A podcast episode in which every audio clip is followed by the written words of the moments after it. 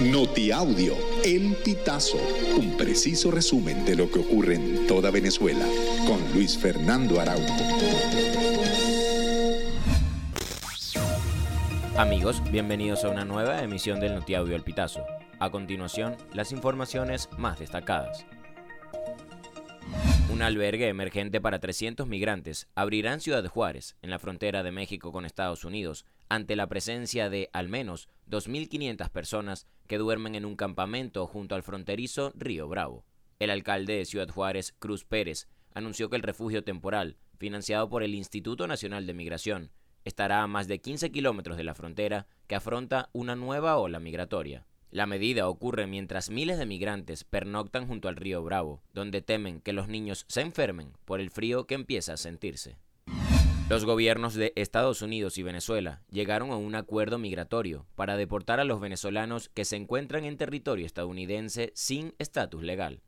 La medida se cumplirá a través del programa Vuelta a la Patria, según informó este 5 de octubre el gobierno de Nicolás Maduro, después de que la administración Biden anunciara la reanudación de esta medida, que había sido suspendida hace años.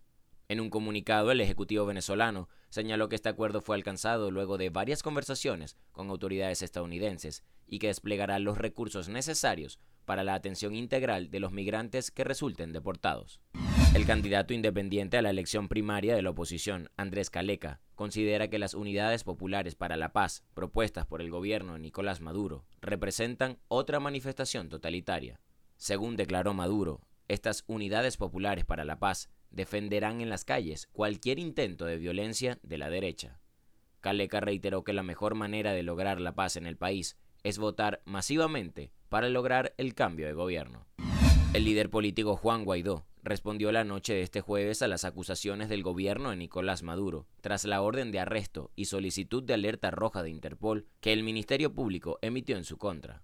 En ese sentido, Juan Guaidó hizo un llamado al gobernante Nicolás Maduro para que se presentara en cualquier tribunal internacional para iniciar un proceso. Sobre su acusación, el líder político aseguró que se utilizaron noticias falsas para hablar de supuestos 19 mil millones de dólares.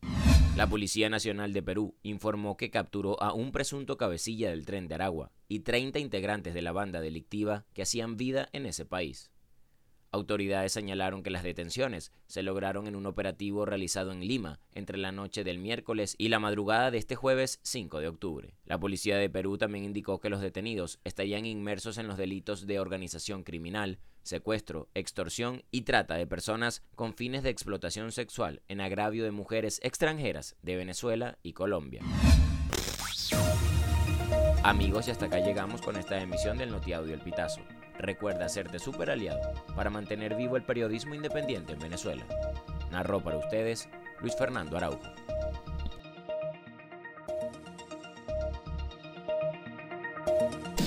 Estas informaciones puedes ampliarlas en nuestra página web elpitazo.net. También recibimos tus denuncias vía SMS o WhatsApp a través del 0414 230 2934.